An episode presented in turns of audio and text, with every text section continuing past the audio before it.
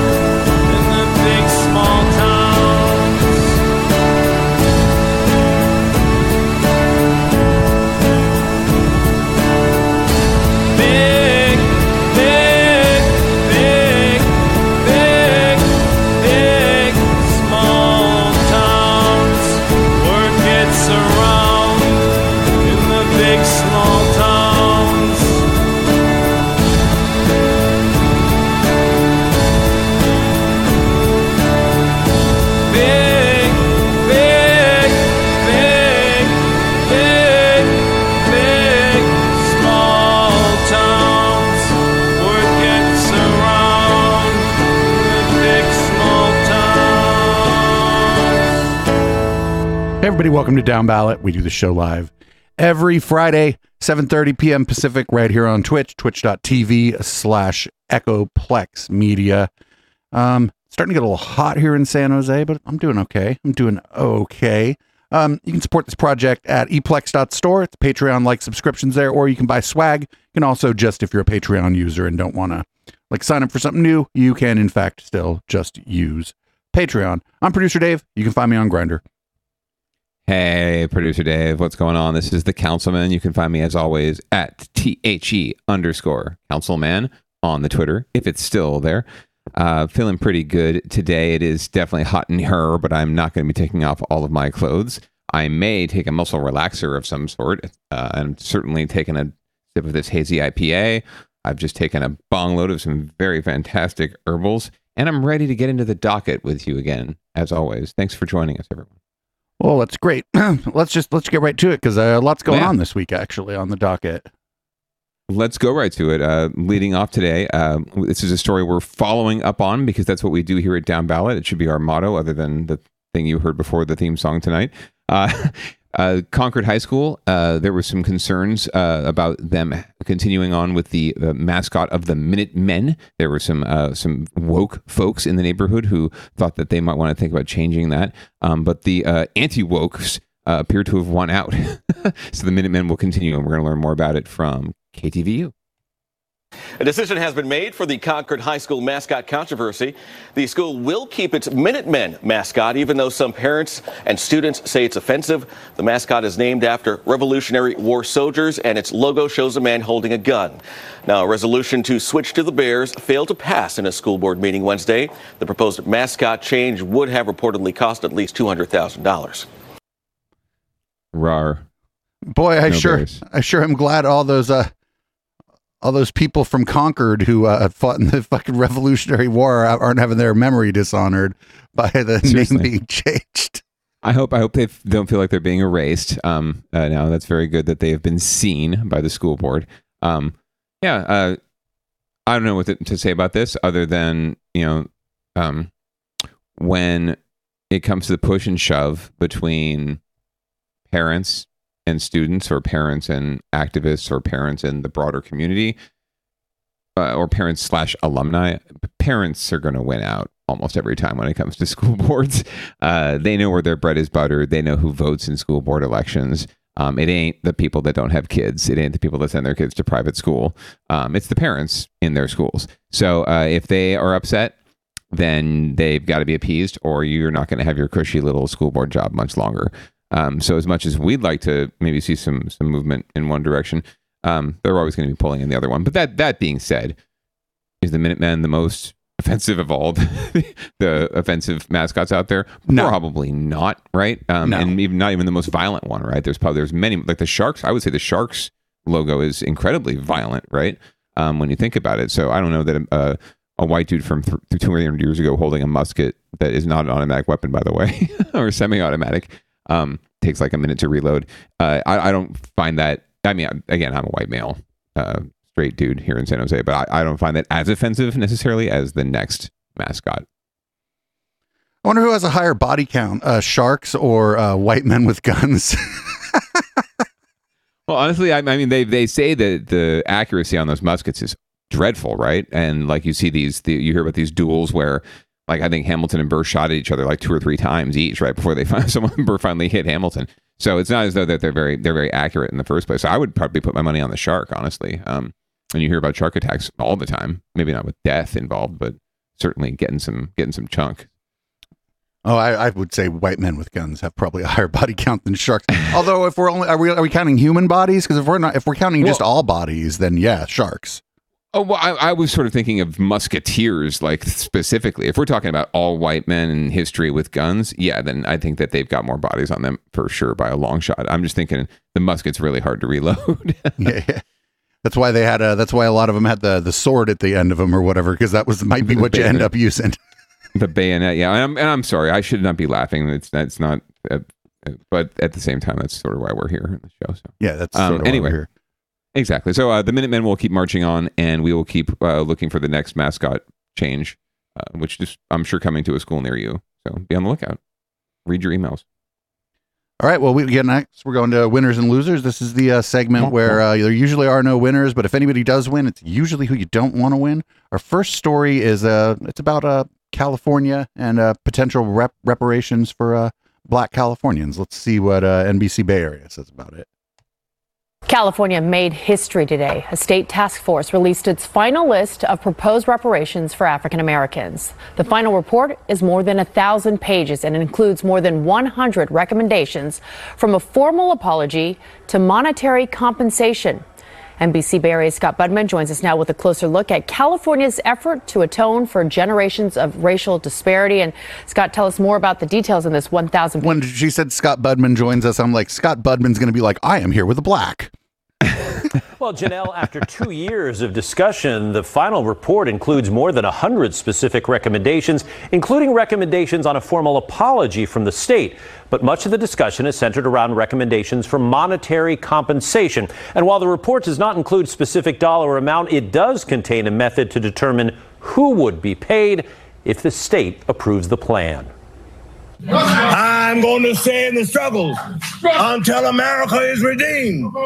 And the day will come when all of us will be able to say, I'm black and I'm proud. Pastor Amos Brown of San Francisco's Third Baptist Church was among those who spoke passionately about reparations to atone for past race based disparities, housing discrimination, land seizure, and other harms done to black Californians. And we're going to read and we're going to make sure that our descendants will be able to consult this great document and see the evidence that this state has committed the crime against black folks and it's time for them to pay their crime bill. Effective today we're making our brothers and sisters whole. We have been on the battlefield fighting against principalities and things that we cannot see in order to force this system to do right by descendants of enslaved people for the generational harm that has been afflicted upon us. While not specifying a dollar amount, the task force recommends monetary compensation to individuals who can trace their history to ancestors who were enslaved in the U.S or a free black person living in America prior to 1900. The metric would provide an estimated $1.8 million to the state's oldest qualifying black residents. In total, the task force recommended more than 115 policy reforms. So it is also my hope that the task force general efforts strengthen the movement for global reparatory justice for people of African descent. The recommendations now go to the California legislature, who will decide what to approve. And Kamilah Moore, the chair of the task force, who you just heard from, also addressed the fact that today's final report did coincide with the Supreme Court's decision to strike down race conscious college admissions. Moore tweeted out today that the task force reparation recommendations are not race based, but rather based on lineal descent. The legislature is now expected to begin discussing the recommendations in the coming months. Back to you. It, so it wasn't entirely like you thought it was going to be going to Scott Budman, but it was, it was kind of like that. Yeah, sort of.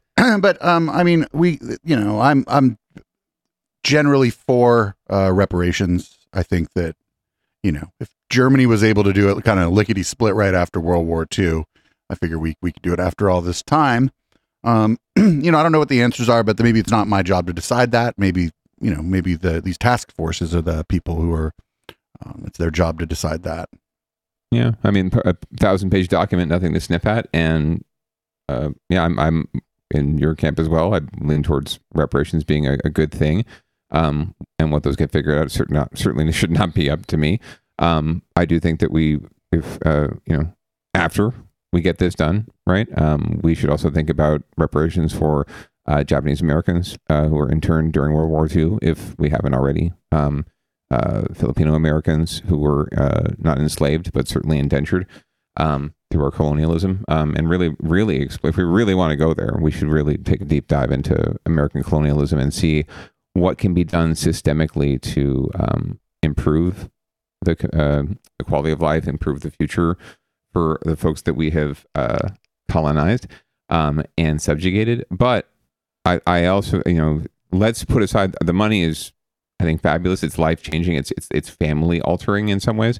But let's put that aside for a second and also think about the systemic policy and legal changes that could come from the recommendations that were made, and and really think about how um, some of those can are going to mean wealth and or expanded opportunities for wealth over time, right? For, for African Americans and people of African descent, descendants of slaves. So um, I think it's important to think about this holistically and not simply focus on the dollar amount. But that's what the folks who oppose it are going to focus on, right? And try to say, oh, they're taking your money and giving it to you know you white men. They're taking your money and they're giving it to the black people. Um, isn't that isn't that awful? Shouldn't they earn their keep? Um, that's what you're going to hear when as this is debated. Um, the, the legislature, I think, could approve it. Frankly, like the, we have a really strong Democratic legislator, legislature, Um, but there's going to be a lot of there going to be a lot of loud voices out there uh, in opposition. So we'll see. We'll see what happens. But um, I'm hopeful. And I, you know, with the money, I think, you know, I think we're gonna, we would, we're probably gonna, if if the money happens, we're probably gonna see some pretty inspiring and awesome s- stories of what individuals decide to do with the money. You know, it, I don't, I don't, I don't think, I don't think it's gonna all be stories of paying off the credit card bill or you know buying a house. I think we're gonna see stories of you know people getting together, uh, uh, forming fa- like foundations to do charitable work. And so I think that I think that the money is a big important part, and I think we're going to be pretty surprised by the uh, the, the generosity that happens subsequent to the money if we do see the money. I think that, that's inspired, producer Dave. I think that BET might have a, a you might want to pitch them a, a, sh- a reality show about this. Like they could do a weekly, you know, every, just different story every week. What did you do with the money, right? Oh, I'm the uh uh You we can send some white guy around to ask what he did with your reparation money. Get the oh fuck no, out of here. Not. I don't think it would be you going around. I just think you pitch them the idea. You make your you make your reparations money. You walk away, and then you and you, you let like uh you let someone go, like Spike Lee or whoever you know go out there. Okay, that's probably too easy for one, but uh. But I- uh, I- I do Peele, think we're- Jordan, let Jordan Peele go out there and do it, right? but I, I do think we're gonna you know see some pretty if this if this goes through we're gonna and the and the money aspect of it you know is there we're gonna we're gonna just see some of the coolest stories of you know Oh, four sure. or five four or five friends you know get together and you know prop up you know completely fix a community center in their area or put one where there should be one or you know start start housing the the homeless. I mean we, we're gonna see you know art installations. We're gonna see all kind of shit. It's not gonna mm. be just people taking the money and spending it on themselves. I can guarantee Or- it I mean, a lot of folks, I mean, a lot of folks will put it away too, like save it, invest it, right? That's really the idea of having wealth, right? Is to, is to grow it over time, right? So it, it, it produces more wealth. Um, that's why we've, that's why, oh, that's why people have been able to dominate for so long, right? We just, our, our wealth, we don't have to work very hard to accrue wealth and power. Um, yeah generational so- wealth Right. So we're so you know we're the we're the self-proclaimed winners, but really we're the losers because we, we've been keeping people, other folks down for a long time. Um, we've got folks; these same folks can be winners in this situation, um, and we'll see if the losers in the state legislature will approve the uh, the the largesse that um, is being um, uh, or the, and the recommendations that are being placed before them. So our next story is is surprise, surprise, uh, the beautiful county of Santa Cruz, which has some of the most beautiful mountains and like as if, if you get off of that out of the boardwalk area, the beaches are pretty nice too. It happens to be expensive to live there, if you could imagine that. No shit. Yeah. San Francisco has a reputation for being one of the most expensive places in the country to live, but it turns out not as expensive as Santa Cruz County. It just landed at number one on the out of reach report. Now, it looked at the gap between wages and rent costs and found a person working a full time job would need to make $63.33 an hour to afford a two bedroom apartment in Santa Cruz County. Okay, so just for reference, California's minimum wage is $15.50 an hour. So our Devin Fehely has more on the trickle down effect of the struggle to stay afloat. At first blush, you say there's no way that Santa Cruz can be as expensive as San Francisco or Silicon Valley to live. But according to this new study, when you really look at what people earn versus what they're expected to pay in rent, Santa Cruz begins to stack up as one of the most expensive places in the Bay Area to live. It's clear why people come to Santa Cruz to live, but a new study by the National Low Income Housing Coalition makes plain why many struggle to stay. Recently, I've noticed the prices have just gone way up. Brianna Heredia is a recent Cal grad and an avid surfer. She loves Santa Cruz and spends as much time as she can in the surf. But back on dry land, she says she and her boyfriend struggle financially to keep their heads above water. It was almost $5,000 for a two bedroom, which is just crazy, especially for people our age to try and even imagine affording something like that. The coalition study found that Santa Cruz County narrowly edged out San Francisco as one of the most expensive and least affordable places to live in the state and country. In California statewide, the study found that renters would have to work almost three full time minimum wage jobs to make rent for a two bedroom apartment. And that number was more than four minimum wage jobs for a single apartment in Santa Cruz. But there's a lot of low wage workers that don't earn enough to afford a two bedroom apartment. They don't afford enough even to afford a one bedroom or a studio apartment. Andrew Aurand is the coalition's research director. He says the study is in many ways a pain index and that more money spent on rent means less for everything else. Low income families that spend more than half of their income on rent, they spend less on food. They pay less or they spend less on educational activities for their children. They just spend less money on other necessities just to be able to to afford the roof over their heads. Brianna says she's going to stick it out for as long as she can. Making the rent is tough, and the dream of home ownership, she says, is a distant ship on the horizon, ever receding with the tide. I would love to live here. I would love to be able to buy a home here because I love it here and I want to surf every day. And to have a home here is like a dream of mine, but I don't know how I could make that happen. According to the authors of this study, when it comes to people at the bottom rungs of the economic ladder, they say the math just doesn't pencil out for developers and property owners. And they say there's going to have to be some kind of meaningful intervention from the feds, the state, cities, or counties if you truly want to increase the supply of affordable housing.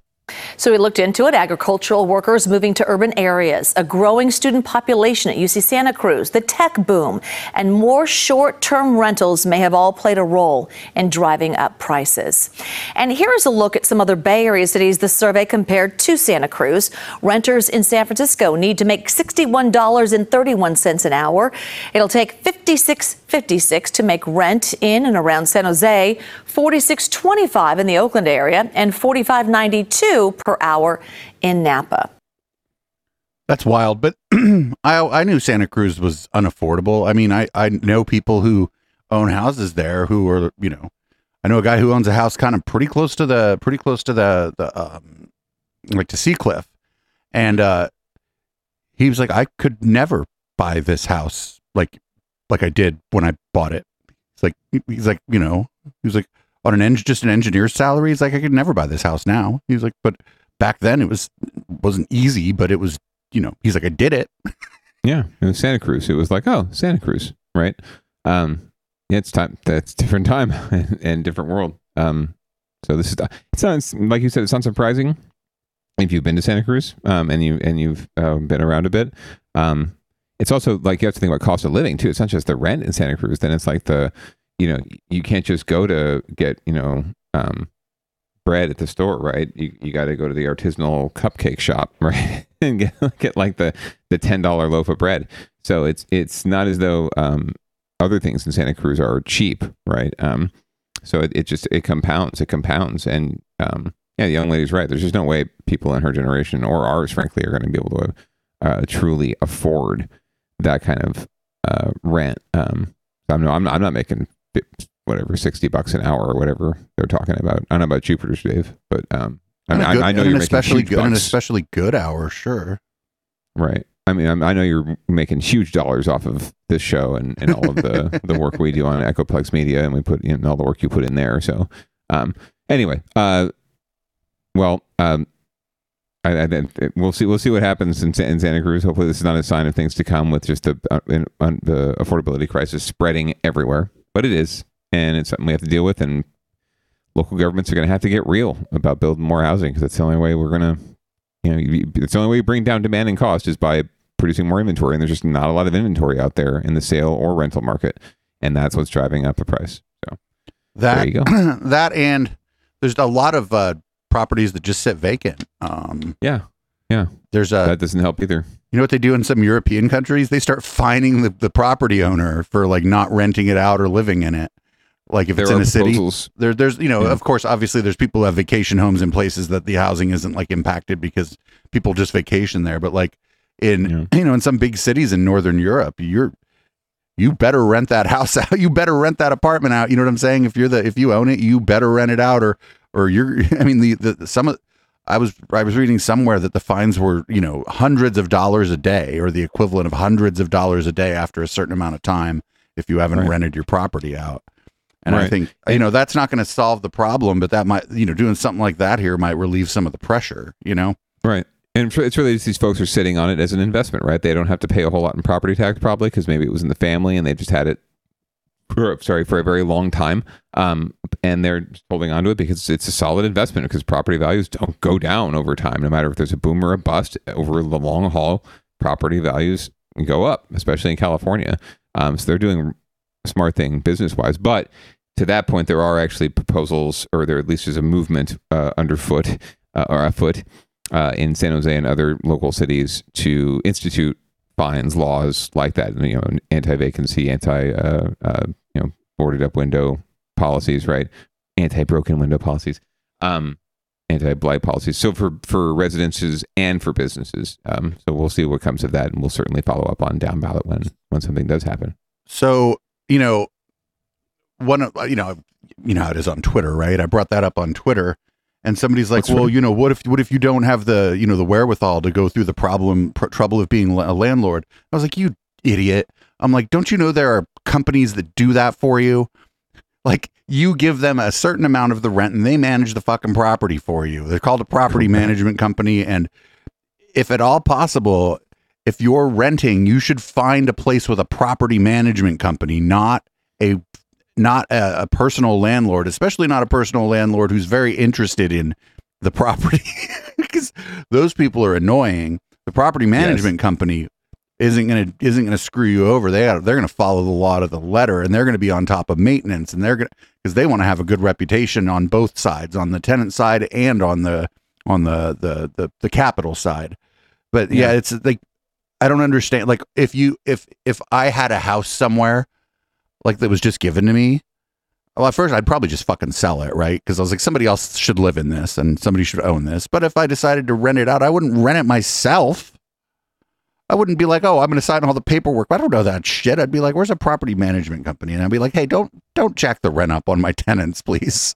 Yeah, who needs who needs all that headache, right? And plus, with the property management company, like you said, they're doing it right. Like if, if they're going to come over, you probably get a call or a text or an email at least that says, "Hey, we're coming by in you know 24 hours to do whatever." Um, you know, just letting you know. The last Uh, one would call and say, "Oh, you know, we we need to come by within the, you know, we're giving you 24 hours notice." And I would just say, "You just come whenever," because Yeah, the- they were the the the maintenance people were just incredibly respectful and nice people. So I didn't care. But like, yeah, you know, you you got to you get some asshole that owns the house and is like, "No, I need to come by and inspect the house." Oh, they just come. They don't even knock. They just unlock the door and walk right in. It's like, um, hey, excuse me. I've Yeah, had yeah. that happen. Like the landlord just walked right in. Like I'm like, dude, I'm here in my no, I'm not naked or nothing, but I'm sitting there in my shorts and you know tank top or whatever. It's hot and I'm watching a baseball game and got my pork rinds out. You know, it's like I don't need that no- that noise. Just walking right in. Like, at least knock and put some pants Right. on. And you Um, know, most of the time, if you have a decent relationship with your tenants or whatever, you- they're they'll they'll just you, you'll be like, "Hey, I want to, you know, I'm going to check the smoke alarms." You know, Yeah, come on by, dude. And- Replace them, please. and, I, I want to make sure I don't if, die. If you have a decent relationship, you can be like, "Hey, actually, you know, I've kind of got a date over. Can you can we do this tomorrow? I'm entitled to 24 hours anyway." Yeah. Yeah, If you have yeah. a very decent relationship. Like, you know, hey, can you put a smoke detector in this other room that you weren't going to do one? Like, I Yeah. could use them. the But yeah, like- I, I, I smoke my weed in the bathroom. Is that cool?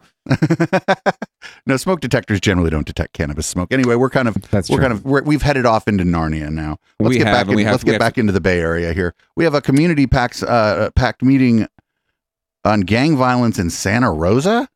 Yeah, as you can see, it's packed like to the gills. There's it's standing room only. This is the 10 o'clock news on KTVU Fox 2. A string of violent gang related crimes involving teenagers in Santa Rosa leads to a packed house at a crime prevention meeting. It's not a packed house. The That is- community no. responds. We need to pull together as a community, strengthen this community, grow this community, and no longer pass the blame. The meeting comes just hours after police announced multiple arrests in connection to two deadly gang related shootings. Good evening, everyone. I'm Mike Mibach. And I'm Julie Haener. Police say one of those suspects, just 14 years old. New at 10 tonight, KTVU's Alyssa Harrington was at tonight's meeting. She joins us now live from Santa Rosa with the latest. Alyssa. Well, Julie, Mike, there have been five homicides in Santa Rosa this year, four believed to be linked to gang violence. Tonight, city leaders and members of the public met to try to get to the root of this problem and come up with solutions. And it was a wake up call. Gang violence was the main topic at a crime prevention meeting in Santa Rosa Tuesday night that brought together police, city council members, violence prevention groups, and concerned members of the public. This is a tragedy that's bringing us here, but what I've seen from my experience is also a moment of opportunity for us that we can come together. Police Chief John Cregan said early prevention is one of the keys. The latest homicides involved juveniles. Over the past 10 days, two 15 year olds were killed. Teens as young as 14 were arrested, and both incidents appear to be gang related. Earlier this year, on March 1st, a 16 year old was stabbed and killed during a fight at Montgomery High School. My heart is really filled with sorrow over the last three uh, homicides that involved uh, three of our children here in our community. And that's not okay. Uh, we all have a responsibility to work together. Police made seven arrests in these latest shootings and just announced the arrest of the alleged shooter in one of the cases, 21 year old Kobe Benjamin from Santa Rosa. Lieutenant Christopher Mahurin said he fled to Las Vegas after gunning down the young victim in a parking lot of an apartment complex on June 16th. Las Vegas Metro Police were able to locate that suspect and take him into custody. So he's now in jail in Las Vegas, waiting extradition to come back to Sonoma County. The chief said they can't arrest their way out of the problem, so the city is crafting new violence prevention efforts. This includes having a full time gang crime team and working with youth, schools, and parents. Our staff have been out in the neighborhoods tracking graffiti as well to see what what messages are being written out there. Officials said some of the incidents start as fights on school campuses between rival gangs. We've always had a gang issue, especially since the early 2000s. Um, in particular, between Norteños and Sureños are the most common gangs that we have in Sonoma County. And again, those are the two gangs that have been fighting within the last couple of weeks. And we're seeing those tensions rise. Police say they're also trying to get illegal firearms off the streets, including ghost guns, and so far this year have confiscated 125. Reporting live in Santa Rosa, I'm Alyssa Harrington, KTVU, Fox 2 News. Yeah, when you have kids as young as 14 and 15 involved, it's just um, a heartbreaking story. Alyssa, thank you. San, it sounds pretty safe up there, unless you're a teenager, I guess. I guess. I mean, what happened to the adult gangs? Um, but I, you know, they get them young. That's the whole point, right? Uh, I, I personally did not realize that Santa Rosa was such a hotbed of gang activity. It seemed like a, at, at first glance, this story seemed like a, an example of uh, much ado about not so much with your friendly white neighbors.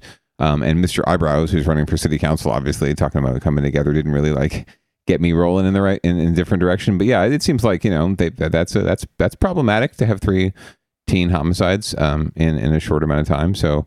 Um, yeah, let's hope maybe this should be under the get their get your shit together, but that'd be kind of disrespectful. But let's hope they get their shit together and and um, get the get a handle on this. But it just goes to show that gang, uh, gang violence and violence in general it, it strikes every community. It doesn't matter how suburban or urban it is.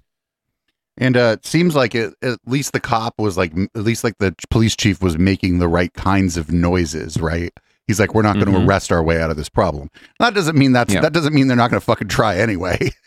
right, right. It, it- I mean that that you're right, but that's a, yeah, it's a loaded statement. It's like, well, at the end of the day, we're not going to be able to arrest our way out of this, but we're sure as fuck gonna try to. but we're gonna try. All, we're sure gonna try all day anyway.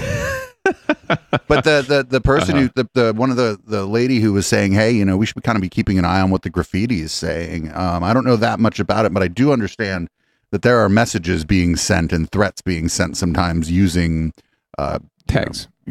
I wouldn't call it graffiti because graffiti is art. This is Tags. tags and vandalism. Yeah, yeah. Yeah. Because graffiti, Yeah, some you ever seen some of that graffiti in Oakland? I didn't know tag hell or yeah. vandalism. Oh my No. god! Not at all. If, if uh, a real quick movie recommendation for anyone who's into some nice old school movie action um, from the like, early '80s, uh, Wild Style, Wild with a with a Y instead of an I, Wild Style. Check that out. It's a great movie. It's a, it's a semi documentary about um, graffiti artists in New York City. Um, it's fantastic. Fantastic. If you can if you can tolerate the the the, the loosely knit plot and just foc- focus on the the art, it's fun. Um, so check it out. Wild Style, my recommendation for this week.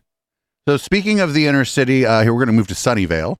Um, here's a apparently somebody was died at somebody was either killed or died at a house party in Sunnyvale that happened at an Airbnb. Um, Yeah, there was a shooting of some sort, but I, I, I this is sort of new to me too. I hadn't heard it when this first hit, so Airbnb is n- not great. it's, it's a little scary. It's not. It's not great for all kind of reasons. Well, that's true. Hello, I'm Juliette Goodrich. Sarah has the night off tonight. Ahead of the oh, Okay. holiday weekend and large summer gatherings, one Bay Area family is hoping their story can prevent the type of tragedy that took their son's life. The 18 year old was killed in 2021 when gunfire erupted at an Airbnb party in Sunnyvale. And while a suspect was arrested a short time later, the victim's grieving parents told our Sean Chitness they believe there are more groups at fault here. His future is just cut short. It's a bright future. He's a bright kid. The parents of Elias Elhania say the Northside Branch Library in Santa Clara was one of his favorite places. So, on a recent visit almost two years since his death, they brought mementos like a book Elias loved to read and this card he made for his mother when he was much younger.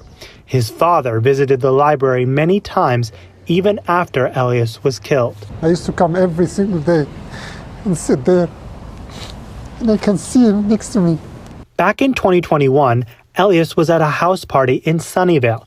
He was shot and later died from his injuries. It's illegal to host an event at a short term rental, but someone booked the home where up to 200 people showed up, mostly minors drinking alcohol. Brings all the memories again. It's not easy. It's painful. Really painful. So the family is working with an attorney on a lawsuit against Airbnb and the property owner. Elias's parents believe both are responsible for his death. They say that property should have never been listed, and if the host of that site was there that night, which is required in Sunnyvale, this never would have happened. I saw all of the aftermath with my own eyes. Sunnyvale City Council member Russ Melton remembers that night. Russ. It was just two blocks away from his home. This was a traumatic event, and we heard a lot from the community, not only about what happened on the night, but sort of, you know, what's the deal with short term rentals in Sunnyvale? Um, so that was a topic that City Council took very, very seriously. While Melton is supportive of the family and their fight to get justice for their son's death, he says Airbnb and other platforms have improved the process since the shooting. Melton believes that short term rentals are properly enforced in his city. The council recently voted not to spend any more money on the issue because they believe the system is working. We've taken action, we take this seriously, and I feel like we have a solid grip on the situation. When revisiting his favorite spots around town, Elias's parents feel his presence. I can see him everywhere, and I, I can hear him talking to me, and I talk to him it's just like I used to. His smile is always with him since he was a baby until he his last days. He's always smiling no matter what. It's it's really hard to, to bury your own son at this age. A mother and father hoping to prevent more illegal listings from showing up online. The circumstances shows that it could be avoided, it could be prevented and it, uh, I don't want no other family to go to go through what we're going through. We don't want anybody, anybody on this earth, to suffer the loss of their kids. A way to honor the memory of their son years after they lost him. It is such a heartbreaking story. So I guess you have to ask, what did Airbnb have to say, or have they? Right. So, of course, we reached out to the company many times mm-hmm. to try to get them to comment on this story. They did not want to, but they did give us a statement that they issued just two days after that shooting back in 2021. Here's what it says in part Airbnb bans parties, and we condemn the senseless gun violence that took place in Sunnyvale. We are working with the Sunnyvale Department of Public Safety to offer our assistance with their investigation. Yeah, so you've got three players in this. We have Airbnb, we have the property owner, and then we have the actual renter. So, who is ultimately responsible?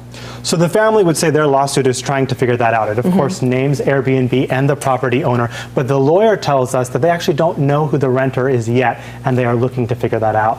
Okay, so did the property owner who actually put the listing on Airbnb have anything to say about this? We reached out, of course. Okay. The property owner's lawyer said that they do not want to comment at this time. But we need to mention that the city of Sunnyvale has its own lawsuit that does mention the property owner. They, of course, have their policy on short term rentals. The property owner needs to be on site, but the city's lawsuit does not mention Airbnb. All right. Well, we appreciate you, you bringing this to light, especially as we head into the holiday weekend. Sean Chitness, thank you, Sean.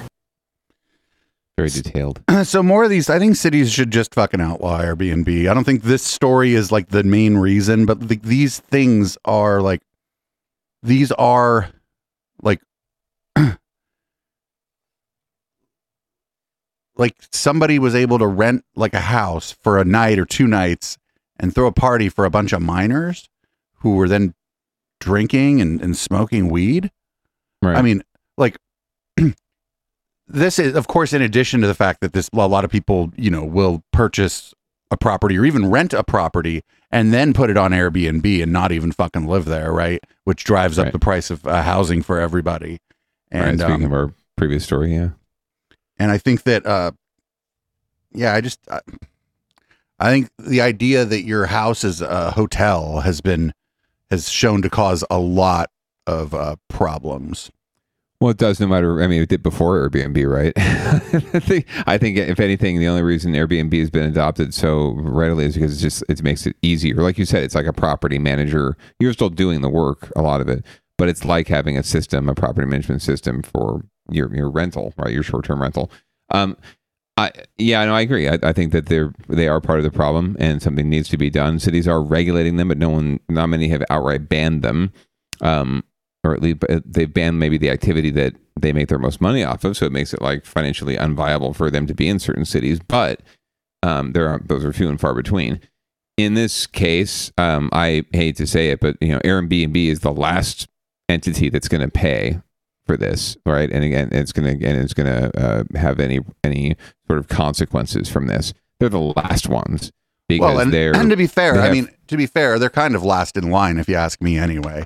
Um, the Yeah, first, yeah, I I, mean, mean, first in they- line's obviously the shooter. Second in line is the person who who threw the party, and then the third in line is the person who put the thing up on Airbnb because the city states that the owner has to be there if they're right. So, and there's two things here. There's this, there's the criminal case, which which may still be being is still being investigated, right? Like who shot this kid, right? Right. Um, that's the criminal case. Everything else we're talking about is a civil case or a civil suit where it's you know it's it's really it's the the burden of proof is not as high, um, and it's really about feelings sometimes. Um, but it's also about like like you said, like you know who legally who is responsible even if it's not their criminal responsibility, right? Who who allowed this? Who was negligible and allowed this to happen? Yeah, and it'll come down to the property owner with the city, uh, the renter um, with uh, you know the police and and and any sort of accomplice action. But yeah, Airbnb will not be paying, and they will not be getting. Uh, they will not be getting uh, uh, have any consequences from this at all. And they have an entire legal department that they pay very well to make sure that they didn't anyway. But they are last in line, like you said. and I mean that that that's fine that they're last in line. I don't think they'll, you know, I don't think they'll suffer any consequences, and I don't see Sunnyvale banning uh, Airbnbs anytime soon because Sunnyvale, the the Sunnyvale is uh, one of those places that's kind of a run by the sorts of people who have the disposable income to maybe buy a house for uh, to to have be an Airbnb instead of uh, instead of like a place where people uh, were living. When uh, HK, the the co-host of uh, Intellectual Dollar Tree, lived in Sunnyvale, he didn't know he lived in a single family home and he didn't meet anybody, any of his neighbors that owned their houses. They were all renters, and so it's in Sunnyvale. The housing market's pretty fucked up anyway, and so there are more. Yeah, sorry, there are more renters now on the council, uh, the city council. Um, so Russ there is not representative, I think, of the full city council now. It's gotten younger, it's gotten more progressive, um, and there are at least two renters on the seven-person council now. So that's nice. Um, so and they are moving that way, but yeah, it's it's Sunnyvale. I don't think that they're going to be banning Airbnb anytime soon. No, um, and again, Airbnb would drop their lobbying machine like a bomb on these folks, and it would they would never know what hit them. And in some cases, I mean, I think we may be headed towards a some sort of ballot measure that they they front to you know secure their business for the long term at the state level. Because that's what you do in California when you're a big corporation and you don't like what little cities are doing. You just go get some signatures, put it on the ballot, and get your shit state bona fide, and that way no cities can fuck with you at all. So that may be where they go after this. I don't know how much money Airbnb has in the bank, but um, that'd be where I that'd be what I do if I was them. You know prior prior to all this, you could still rent a room in what was essentially a house for short term. They were like a lot of bed and breakfasts, bed and breakfasts and stuff. It was uh, you just have to go look for a bed and breakfast, and you know, I mean. famously in the Castro, Dennis Peron has run a, a bud and breakfast basically for as long as he's lived there, and Mm-hmm. I've stayed there. It's it's great. Um, I would actually, I, I would hate to see that turn into like an Airbnb. Yeah. Um, a lot of it comes out of the property owners and private business, but uh, business decisions. But yeah, there's a lot that governments can do um, to regulate and have done, and, and they can do more. So let's let's keep the heat on them to do more. Um, and we'll talk more about that as we get into campaign season here in, in San Jose and elsewhere in the coming months. Well, up All next right. is uh, another fireworks story. Oh my god! More illegal shit. More illegal shit in San Jose. Basically, let's let's see what happens. This is sort of following up on what happened with the the big fire that they thought was fireworks, and lo and behold, it was fireworks. Imagine that. Imagine that. New at noon, a major illegal fireworks discovery in San Jose. KTVU's Ann Rubin joins us live with just how many pounds of fireworks were recovered that was part of an investigation into a fire store, a fire at a storage facility earlier this month. Ann? Yeah, authorities say it was that investigation into a storage unit fire back in June that led to the confiscation of all those fireworks and to two arrests. Now, the fire happened on June 14th and it was massive. It was engulfed the public storage facility on Blossom Hill Road in San Jose. Authorities believe it was either started by or exacerbated by a huge amount of illegal fireworks. An investigation by the police department's assaults unit identified two suspects, Anthony De Silva and Nathaniel Velasquez. Further search warrants then turned up about 38,000 pounds of illegal fireworks, as well as methamphetamine, cocaine, marijuana, cash, and at least one semi-automatic firearm. The boxes of fireworks filled storage units in other buildings at that same facility. I'm proud of the San Jose Police Department's assaults unit. 38,000 pounds of illegal fireworks is a significant amount. I would say it is the largest in San Jose and one of the largest in California. Uh, 38,000 pounds are no longer on the streets of San Jose. That's one child that doesn't lose a hand and hopefully one house that doesn't burn down. Just for thirty-eight thousand pounds, one house. into custody yesterday That's a big and house. been booked into the Big jail. fucking house. Authorities say the investigation is ongoing, as well as a separate arson investigation that's being conducted by the fire department. Andre? Rubin, Ann Rubin reporting for us live. And thank I wonder how you like. How do you safely transport thirty-eight thousand pounds of explosives? Like, It's it's tenuous, right? Like, uh, we didn't we have did we have the story uh, on down ballot? Maybe we didn't of the the exploding, you know, uh, bomb truck in or PD bomb truck in Los Angeles, right? They went to dispose of a explosive, and the freaking bomb truck exploded, or the the the thing that was supposed to encase it, right? That exploded, and a bunch of houses got burned. Um, yeah, I don't know how you you safely do that, and how do you quantify all that anyway. And plus, there was so much that got. If if this was the same case with the fire, like how much was destroyed in the fire, right? Like, oh my god, we're talking like 50 50,000 pounds of fireworks. So uh, I mean, they're all they're all in individual boxes. I guess you just do it in a bunch of trips, right? Like with a bunch of. Is it all like was it all illegal fireworks, or were there, were there like snakes mixed in there, or like you know sparklers, um, or Oh, was it all just like M80s and and rockets and and whatnot? Well, that's a good question, but you get enough of that stuff together, and it kind of doesn't matter, honestly. You know, the world's biggest snake, like that South Park episode. oh my god, those things were so lame. I remember like, let's light the snake, and then you look and you light it, and dad lights it or mom lights it, and you're looking at it, and you're like, go, go, go, and it's like a, just a little turd, just like a little turd growing out of the fucking ground and burning, like a burning turd, and it's like, well, that's not very fucking exciting. Give me a sparkler. But if the San Jose police want uh, to uh, dispose of that weed, I would, I would, help- I would help them with that. Oh, I think that we, I mean, that could be a great job. Um, they, if they really want to, you know, imp, uh, hire more public safety officers, I'd say they can hire the two of us, and we'll we'll definitely help them, you know, get rid of that awful weed and keep it from getting on the streets and into our, the hands of our children. Oh man! All right. Uh, so well. looks like uh looks like uh, San Francisco, not the city of San Francisco necessarily, but uh, driverless taxis. It looks like they need to get their shit together this week. Correct. We got like two stories about it actually. So let's let's uh, check out what's going on in uh, in driverless vehicles this week. I'm Ryan Yamamoto. And I'm Elizabeth Cook. We begin with an increasingly familiar sight in the streets of San Francisco driverless cars. The California Public Utilities Commission was supposed to vote tomorrow on allowing robo taxis for two of the leading companies, Cruise and Waymo.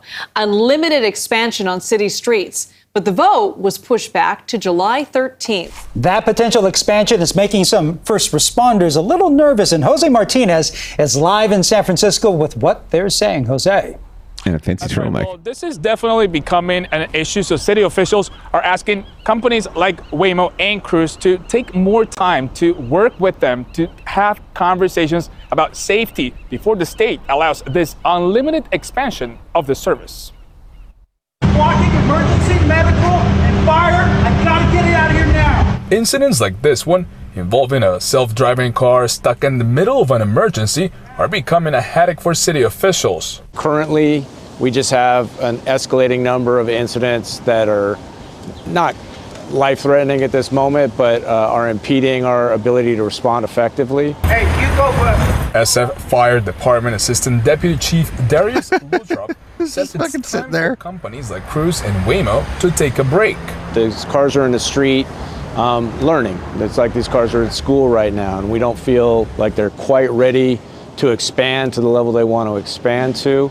Um, we've asked to kind of get more insight into the process of uh, developing their modes of operation. These concerns come to light as the California Public Utilities Commission gets ready to vote to allow the unlimited expansion of these robo-taxis on public streets. Go give that fucking car a ticket. Experts in vehicle safety like Philip Koopman say the commission should place more requirements before approving this expansion. These companies deployed without a Didn't you to leave when the fucking ticket when the ticket person came? Right. it's that's how it's programmed. See parking enforcement. services, public safety services. And so, in response, they should improve safety by doing something to stop that disruption.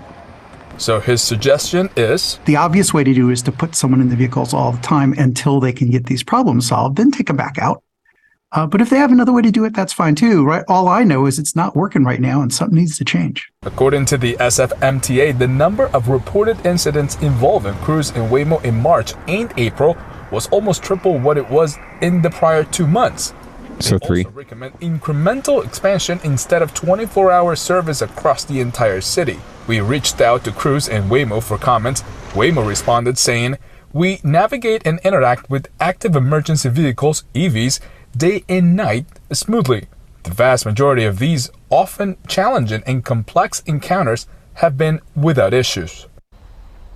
Now, this pressure, like you both mentioned, is working because this vote was postponed for July 13. Back to you, Ryan.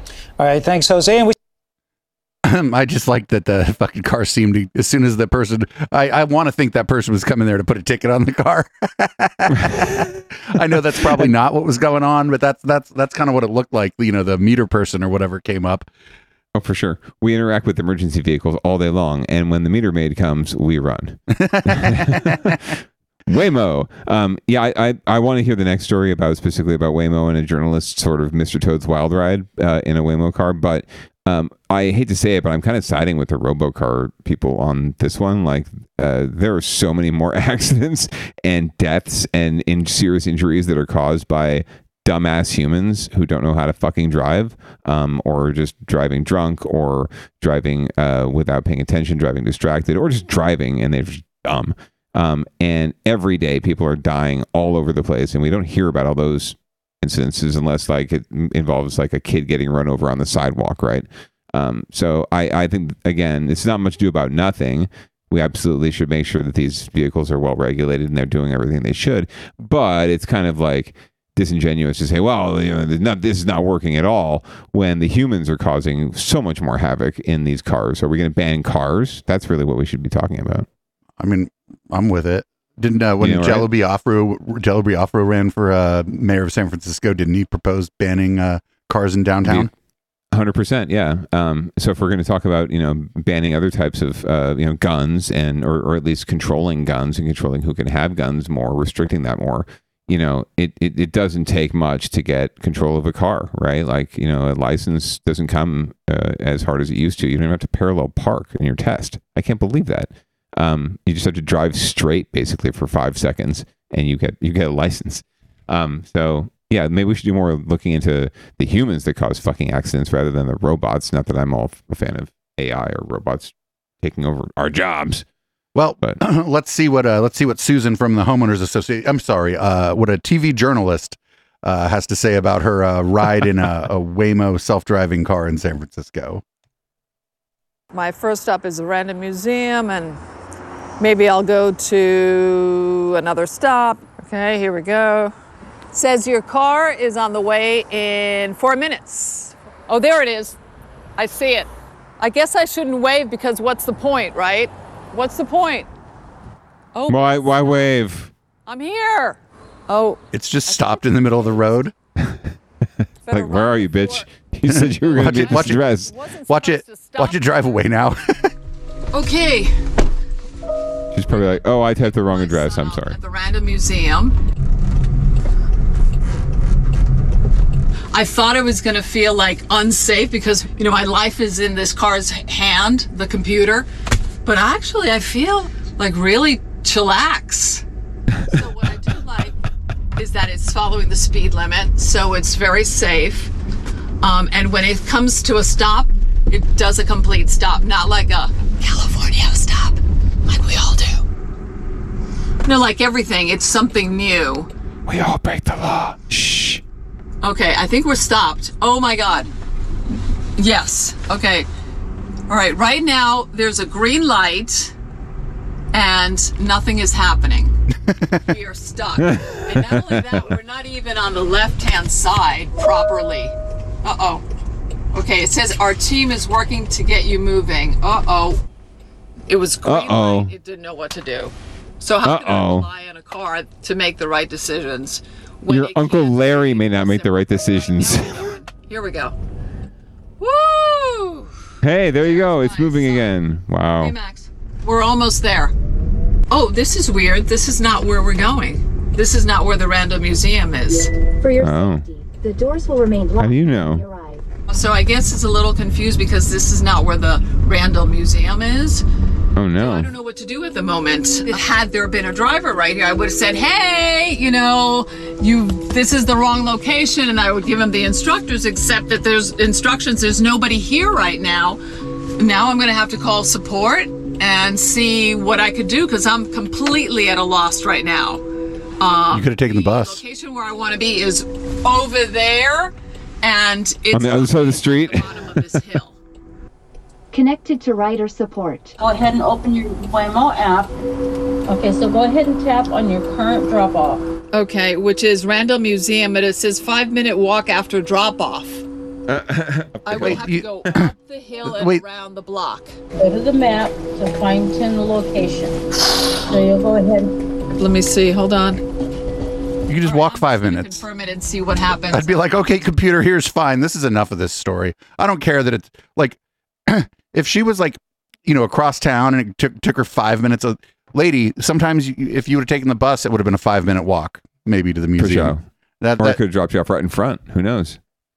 Um, yeah, I was just confused. Like you you know, Google Maps or other maps apps get when you're in like a hilly place, right? And there's a windy road, and the address you're going to is like right there, but it's like up, you know, ten flights of stairs across the street, right? And you can't. It, you- you're not going to ex- access it that easy. So this happens, but it's like okay, you you obviously gave this gave the car very confusing directions, and maybe it's your fault, lady. Maybe maybe maybe it's human error. Maybe you didn't put the right address in. Who knows?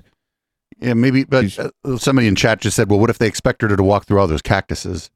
Oh man, painful. Um, she was chillaxed. I'm sure she'd be fine. Yeah, yeah, yeah. I don't, I don't, I don't think there was a problem there. My, I, I'm more concerned about like the fact that it stopped and got confused, and Right. like, because like you were you're saying, humans are also sharing the road with these cars, and so what's what I see happening there? If this car just stops at a green light, some human who's not fucking paying attention is going to plow into the thing.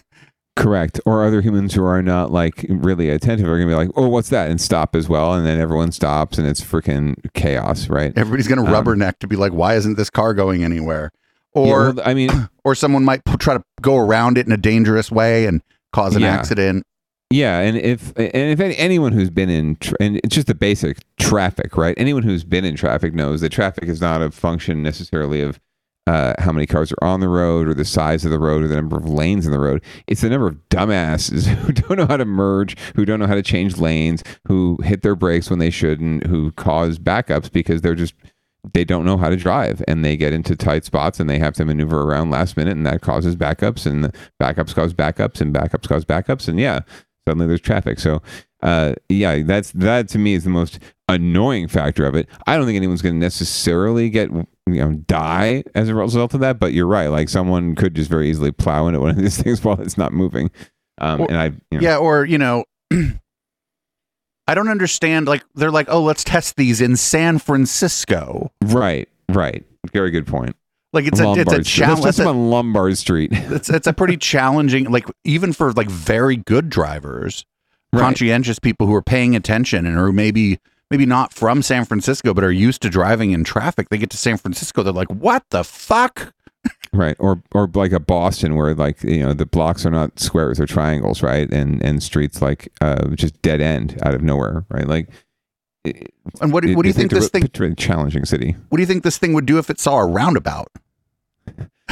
Hopefully, it would yield to oncoming traffic in the roundabout. I don't. I would hope, but we'll see. I maybe. I'm guessing they might have programmed it for that. That there's enough roundabouts out there now, even in San Jose.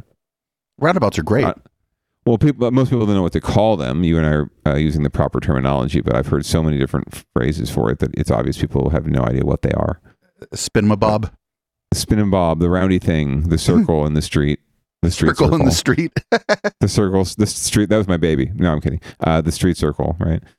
Uh, well, uh, get your shit together and and figure it out. Self driving cars. Um, but I don't blame you necessarily for for violence and death yet. We'll see. All right, well, let's move to down ballot watch. This is where we cover stuff that is explicitly uh, political. All, most local issues are political, but this is like definitely like usually involves a mayor or a city council. So we got um the the the area businesses in the Tenderloin aren't aren't super enthused about the crackdown that's happening uh, by the local and state government. Let's uh, see let's Yeah. see what they have to say about that. Let's do it. San Francisco officials now focusing efforts on cracking down on open air drug use. Governor Newsom announcing more law enforcement is on its way to the city's hotspots. Our Betty Yu joins us live with those details. Betty. Ryan, I spoke to one mid market bar, bar owner today who says that there's not a day that goes by that he goes to work and doesn't witness drug activity. In fact, he says he's callous to all of it right now. But he says over the years, enforcement in this area has come in waves. He hopes that this crackdown will be long lasting. Governor Gavin Newsom announced that he's doubling the number of CHP officers to about 14 to help SFPD in the Tenderloin and Soma neighborhoods. that the taps are are clean and fresh. Jacob Shibashevsky, who owns Fermentation Lab on Market Street, says he's still waiting to see any noticeable change. I'm happy that they're doing something. Um, I wish I wish there was more that could be done. Jesus, This by a area vowel. Been in For 11 years, and uh, nothing's ever really changed. Newsom said since the crackdown began in May, the CHP, in partnership with National Guard data analysts, has seized significant amounts of fentanyl, firearms, and stolen goods. We want to build on that early success because we recognize the scale uh, and the opportunity and the responsibility to do more to help support cities like San Francisco address quality of life issues. Jacob says crime in the mid market area has worsened post pandemic. Folks that visit us from other neighborhoods or are coming here to maybe watch uh, a play at the Orpheum Theater that's right around the corner, they don't feel safe. And you can tell very easily that they're not, you know, they're on the edge. In the last week, SFPD data shows that officers made 18 citations or arrests for drug violations in the Tenderloin area. My plea would be uh, just like everybody else, would love more police presence. But not only that, now I know where not to get a beer.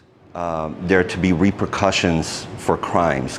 The mayor's office said not one of the people arrested for public drug use since May to mid June accepted offers of treatment after they were released. Jacobs said business closures in the area, including the hotel across the street and Whole Foods, have thinned the crowd. especially international tourists. Uh, there were so many French folks, German folks that we used to see, and um, we don't see them anymore. And the governor also talked about Speaker Emerita Nancy Pelosi's federal operation to combat this crisis. We should expect in the next two to three months DEA and FBI to join the resources on the ground. Ryan? And Betty, so what kind of things does Jacob actually see out there? Well, he says, you know, over the years, when these drug users have often wandered into his business, it's up to himself or his staff members to physically remove them or ask them to leave. They simply can't rely on police officers because there aren't enough of them.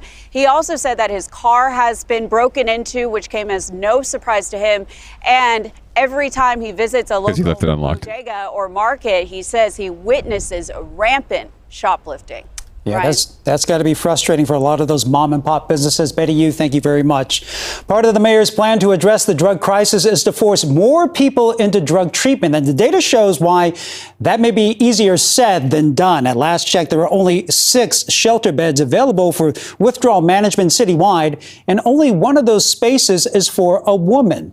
And there are similar shortages in residential treatment programs and transitional programs. Well, right. Well, hey, you just- want treatment? Just send more. just send more cops then. Yeah, of course. Like what? What is it? They they refused when they were offered treatment. What was this like? Uh, hey, here's your personal effects. You want treatment? here's your drugs back. You want treatment? Like that's not an offer of treatment. It's not helping anybody, right? Uh, this is uh, arrest. You, you're not going to arrest your way out of this problem. Absolutely not. You're not going to police your way out of this problem. This is just like it's the war on drugs. I don't know why. I don't understand why this is such news, right? Like we've been dealing with this forever for, decades. Like this is not working. Um, this this whatever you want to call it, uh, uh, demand side uh, confrontation is not going to work. Even a supply side confrontation is not going to work. You need to systemically, you know, work to make drugs non-palatable, or at least these kind of drugs, right? And, and and weed them out from the very beginning. No, no pun intended. Get these kids smoking weed. Who knows? Um, but yeah, we're going about it entirely the wrong way, and it's not surprising that it's not going to have any effect.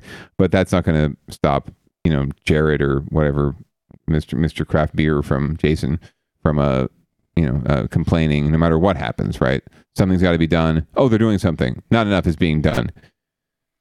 So, Well- and, and now we're going to hear about sort of, the, and the next story we'll, hold the t- we'll hear the tale of two cities. Oh man, yeah. It- I guess there's, I, where do they?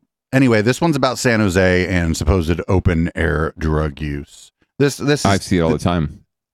I, I see people smoking a joint walking down the street all the time too, but I like that. I'm like, hey, I'm, I'm the one doing it. I'm the one doing it. uh, that's they want probably to crack not. down on the, the councilman. Come on. Let's let's let's uh, see what San Jose is doing about it, or what Ed 209 Mayor Ed 209 wants to do about it. struggling just to survive. Several business owners in downtown San Jose tell us that they're hoping the city's renewed crackdown on open air drug use will actually save their livelihoods. NBC Barry's Damian Trujillo has been looking into the issues in downtown San Jose and found the struggles on the street are impacting stores and the restaurants around them. Many downtown merchants tell me it's been difficult to survive after the pandemic. Now add the drug dealing and other issues, and they say it's become virtually impossible. For Holy Cannoli Cafe in downtown San Jose, issues began piling up. It peaked when Jamie Whitmire was robbed at gunpoint almost three months ago. Oh, I've had PTSD ever since. Yeah. So um, since then, you know, that's the second time I've been robbed here in downtown San Jose. Soon after, Jamie closed her cafe on Santa Clara Street next to City Hall, saying the drugs and the vagrants drove her out of business at that location. But she kept her catering business open. So it's scary. It's scary for me to come in and it's scary for me to leave. It doesn't matter what time it is. Holy Cannoli is not alone. Adjacent businesses also have padlocks on their doors. Frank the barber hopes they're not next. It's been been really tough. So I mean, we're hanging on by a thread ourselves. So The barber shop has been part of downtown for more than a decade, but the owner says the economic downturn, coupled with the increasing incidence of open air drug use by the unhoused and others on his block, are driving away customers. we've had people smoking meth pipes right here in the in the doorways. You know, with the businesses shut down. City Hall tells me the downtown vacancy rate is now at roughly 7 to 9 percent. They shared this map with me showing the available commercial space in the area. We've got to tackle this problem from Over the weekend, the mayor and police chief took action after our reporting on the issue, including video compiled by local residents showing drug dealing and using at all hours. The mayor vowed drug dealers will be arrested and prosecuted. Foot patrols became more visible, and the city response to our reporting has given Holy Cannoli new hope. Jamie is now going to give her cafe one more shot. And there's a continuous cycle of uh, cops patrolling is, is awesome. I love to hear that they're they're taking them off the streets. Damian Trujillo, NBC Bay Area News. So I think the reason that San Jose isn't coming back after uh, the pan after the worst of the pandemic is that downtown San Jose just doesn't have a lot to offer. You know what I mean? There's just not a lot going on there. There's there's not that interesting a place.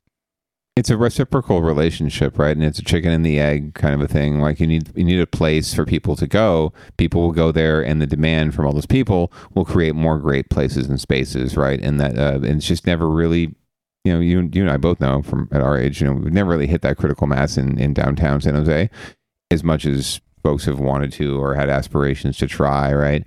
Um, we just never really hit that point, and pandemic didn't help. But um, I, I think we were having struggles with it with that long before, and the branding of downtown long before that. So um, well, maybe I mean, things it- will I- change, but I think a lot of it goes down comes comes down to like when I moved to San Jose, downtown was a fucking police state. Like you'd go out Mhm. on Friday or Saturday night and there'd just be cops everywhere as you left the bars. And then it- the city got a reputation outside of the city for that shit where you get harassed by the fucking cops on your way out of like going to an event and so people didn't want to go there. That stopped. It's no longer like that, but the, I you know, maybe they got the, what they wanted. Maybe they wanted, maybe they wanted to chase out all the fucking nightlife. But then, you know, you know, sometimes the that's unintended consequence. You know, the unintended consequences of chasing out all the people that are going to go there at night is you probably cha- you probably accidentally chased out a bunch of people who might have otherwise gone there in the evening. you know, like, right, right. You you create what you're you're trying to achieve. I mean, they they they, they created. They were right. They created a police state. They created too pristine or too clean of a downtown, right? Um, and it's not a place where people want to go and hang out. It's a place where you roll up the sidewalks at 9 p.m. and everyone goes home um, after they have had a nice dinner. No one's staying out to hang out, go to the club, go to the bar, go to the see the band, go to the uh, fuck, go to the movies. Shit, um, go to the midnight movie, right? Go to see Rocky Horror Picture Show like you used to be able to. You just you know never Yeah. really been that place. I was like one of the things like when I when I moved to Campbell, I was like kind of surprised. I'm like, oh, everything stays open late here. Was like, what the fuck is this? You walk down the street and you just bounce, bounce place to place, check out new things, right? All the You time. stagger home. The police don't even bother you. Like, Right. Who's playing at the Who's playing at the Cardiff? Right. Like I hear something. Let's go down there and check it out. Like it's it's just not like that. There there have been fits and starts and things in little pockets, but it's never really been a cohesive feel and vibe. And uh, you know, we're all responsible for that. But I th- I think that there's a lot that can be done by the city and by local businesses and the local economic engines to to fix that and to to to make it more hospitable to these kind of places developing. That will bring the people the people will bring the demand and more spaces will develop. And suddenly you've got this great economic base too downtown that's generating tax revenue that you can then invest in your small businesses right? Like the it's the most reciprocal relationship of anything in, in civics and in government is this sort of uh, the entertainment artistic tourism complex where we're all we, we can all sustain our city by engaging in our city but you have to make the city engaging in the first place right and spend the money to make the money so And I mean, not, not for nothing too. When I when, when I lived in San Francisco for a time, I would go out and I'd meet people from all over the fucking world. Most of the Mhm. time, I met local. You know, most of the time, most of the people I ran into were local San Franciscans, and I lived in the Well- Castro, and most a lot of you know a lot of a lot of Castro lifers. You know, um, but you know, you go to the you know you go to ten fifteen Folsom, and the DJ would be from Germany, and you'd meet you'd meet a fucking cool lady from France who you know who you you know you you know five French words and she makes fun of you because her English is way better than your French and like these are kind of these are like the cool experiences you get in like a cosmopolitan place. And San Jose with all of its business with all so many people traveling here for business to do business here, if there was like a downtown for them to go to or if there was like a club district, I think I think it would you'd end up with that eventually, but you know, I'm not holding my fucking breath. Coming, yeah, you'd have more businesses coming here to do business. Um, funny that you should mention German and French because that's what that, that beer tender was saying. Like, we don't get any French or German people around anymore because of all the rampant drug use. oh, maybe maybe maybe he caused me to say that, but um, possibly, possibly. You Anyway. notice how notice, notice which countries he chose. Hmm. Yes. Oh, absolutely. He didn't say, you know, there used to be a lot of Saudis coming through here. Or Norway, and Swedish Norway. people, and Icelandic people. I, I this couple from Greenland was awesome. Um, anyway, uh, I know we're getting up on it, but uh, th- but I wanted to follow up. I, I thought it was good that uh, we found this this piece because we talked a couple weeks ago about the end of public transportation in California potentially. Well, it looks like it's saved for now, but we'll see for how long. A state budget deal now reached, and lawmakers say it protects California's investments. The agreement comes after weeks of deliberations, though, as Governor Gavin Newsom aims to support a future really focused on public education, health care, public safety, and public transportation. The governor agreed to $5.1 billion in spending over the next few years. So the money for BART and the other transit agencies in the state will include about a billion dollars in new spending. The funding is just part of what transit agencies were asking for as a way to really help them recover from a steep ridership decline since COVID, which put them at risk of having to severely cut back on services. The same day this budget deal was approved, though, Senator Scott Wiener announced a new proposal that calls for all of us to pay more just to cross Bay Area bridges. This uh, raise, this could raise tolls another dollar fifty for five years, with the money going to Bay Area transit agencies. For the seven uh, state-owned bridges, that's all the Bay Area bridges except for the Golden Gate Bridge, which is its own uh, entity. Uh, it will increase tolls by $1.50 over a five-year period.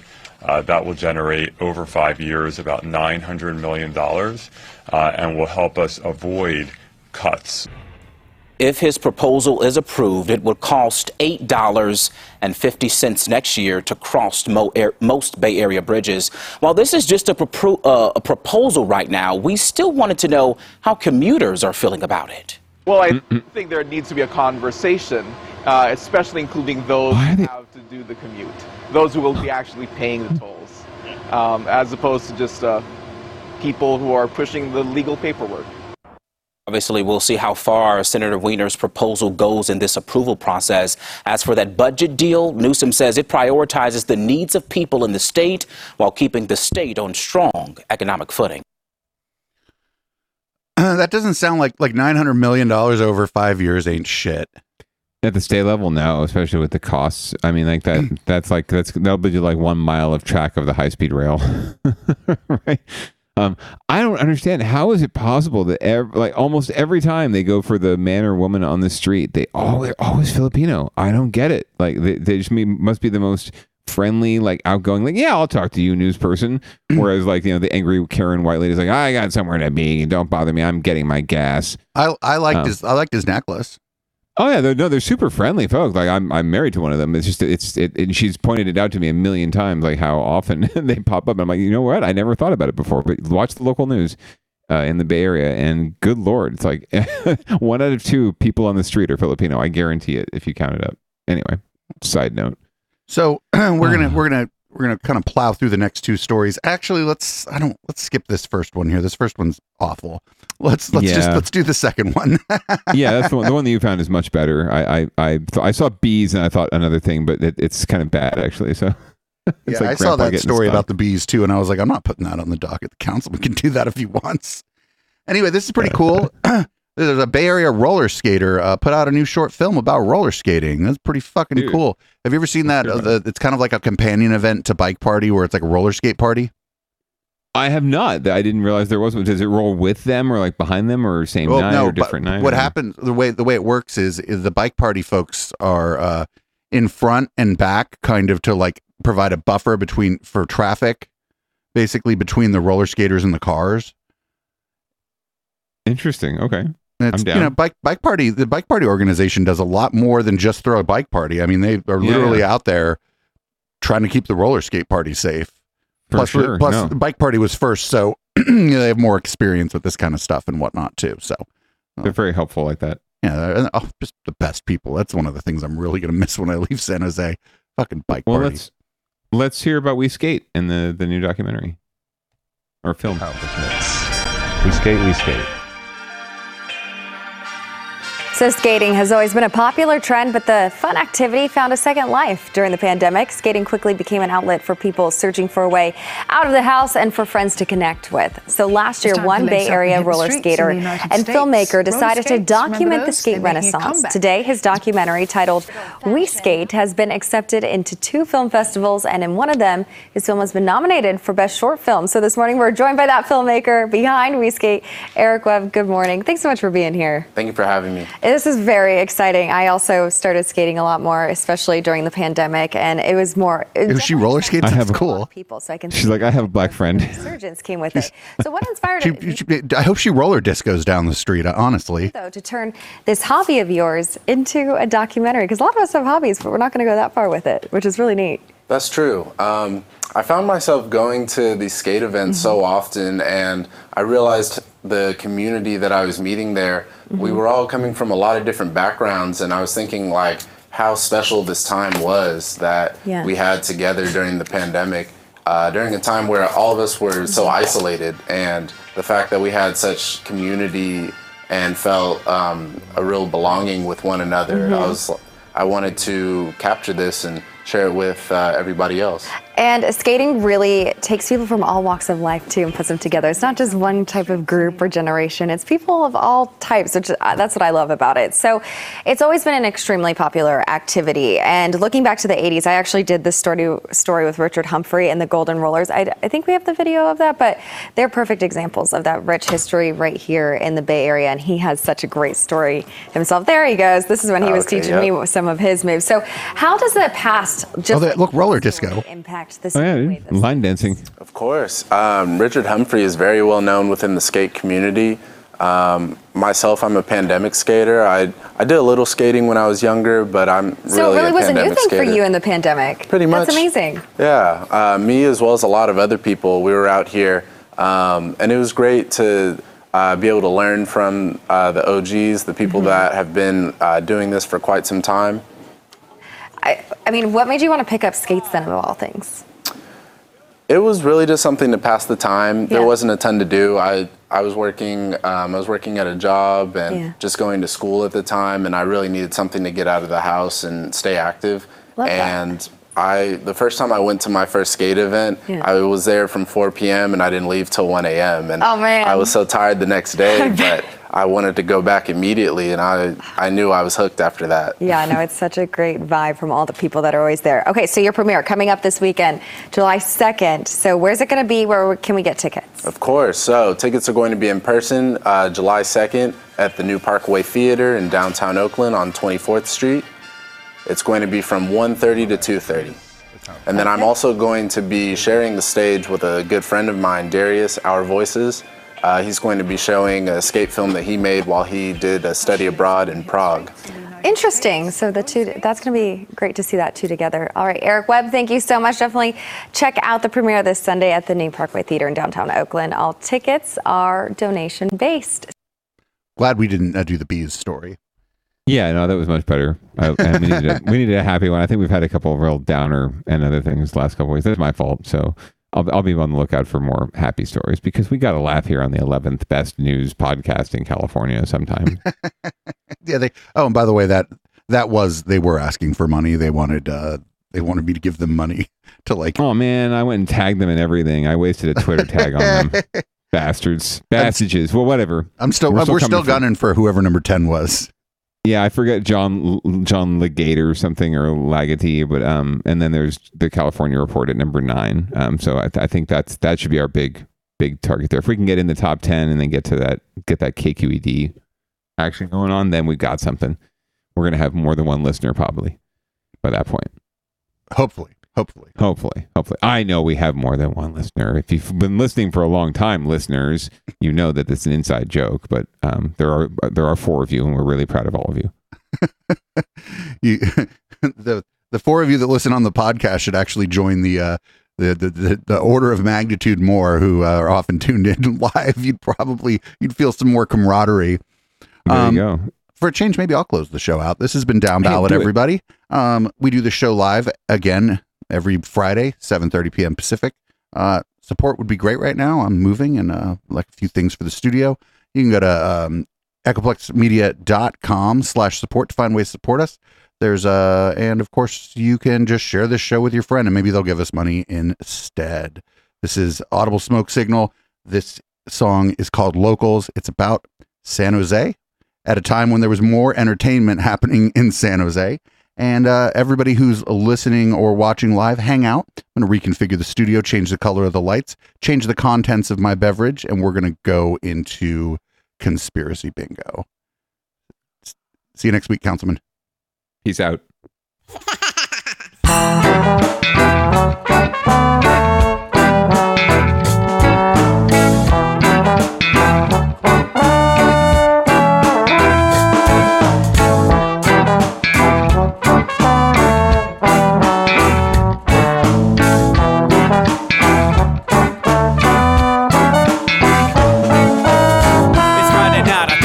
to get the party started. Pick up my phone just to check and see who's calling. Dress up real nice for the ladies at the bar. And I'm driving in my car just to get to where they are. Here at the local scene is where I plant my feet. It's where I smoke my cigarette and I hold my drink. I look at all my friends, they're all blazing green. Here at the front of the stage, waiting for MTV. Where are those guys who's standing next to me with a pipe in his hand, ready to blaze for me? About five minutes later, we're all singing Queen. Now get the fuck up on stage, man, rock the scene, yeah.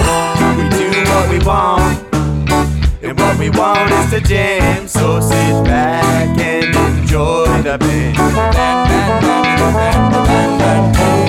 We do what we want, what we wanna do, and what we want is to jam. So sit back and enjoy the band. Enjoy that band. I turn and head back the bar for a refill, man, because you know where we are. We're headed out to the car to smoke another one and another one. Now, just when the magic starts kicking in, now I hear relapse playing. You know it's time to head in. All right, everybody, now it's time to grab a new drink, spark it if you got it, and then pass it to me. Yeah, we do what we want. And what we want is to jam, so sit back and enjoy the band. We want, what we want to do, and what we want is to jam, so sit back and enjoy the band. Enjoy that band. Last up on the bill for the show tonight is down and dirty in five, so we're headed outside to spark up another joint. Now, who's got my lighter? Stoner E, of course. Shouldn't you be inside? I'm all up in this bitch, being who I gotta be. I'm fucked up like the U.S. economy. The truth is, is that I don't logically. Stoner E take you on a psychedelic odyssey. Now inside, motherfuckers is rocking me, and outside, shit, we smoke a lot of broccoli. Rocky the roller, yo, that sexy girl be jocking me. Ain't too drunk to fuck, but I'll probably do it sloppily. We do what we want, what we wanna do, and what we want is to jam. So sit back and enjoy the band, the band, and enjoy that band. We do what we want, and what we want is to jam. So sit back and enjoy the band. Yeah, yeah, yeah. Bob Marley say that he like jamming and he hope he like jamming too. Well, I gotta say, thank you, Bob, we do. Yes, I gotta say, thank you, Bob, we do. Well, Bob Marley said that he like jamming and he hope he like jamming too. Well, I gotta say, thank you, Bob, we do. Yes, I gotta say, thank you, Bob, we do.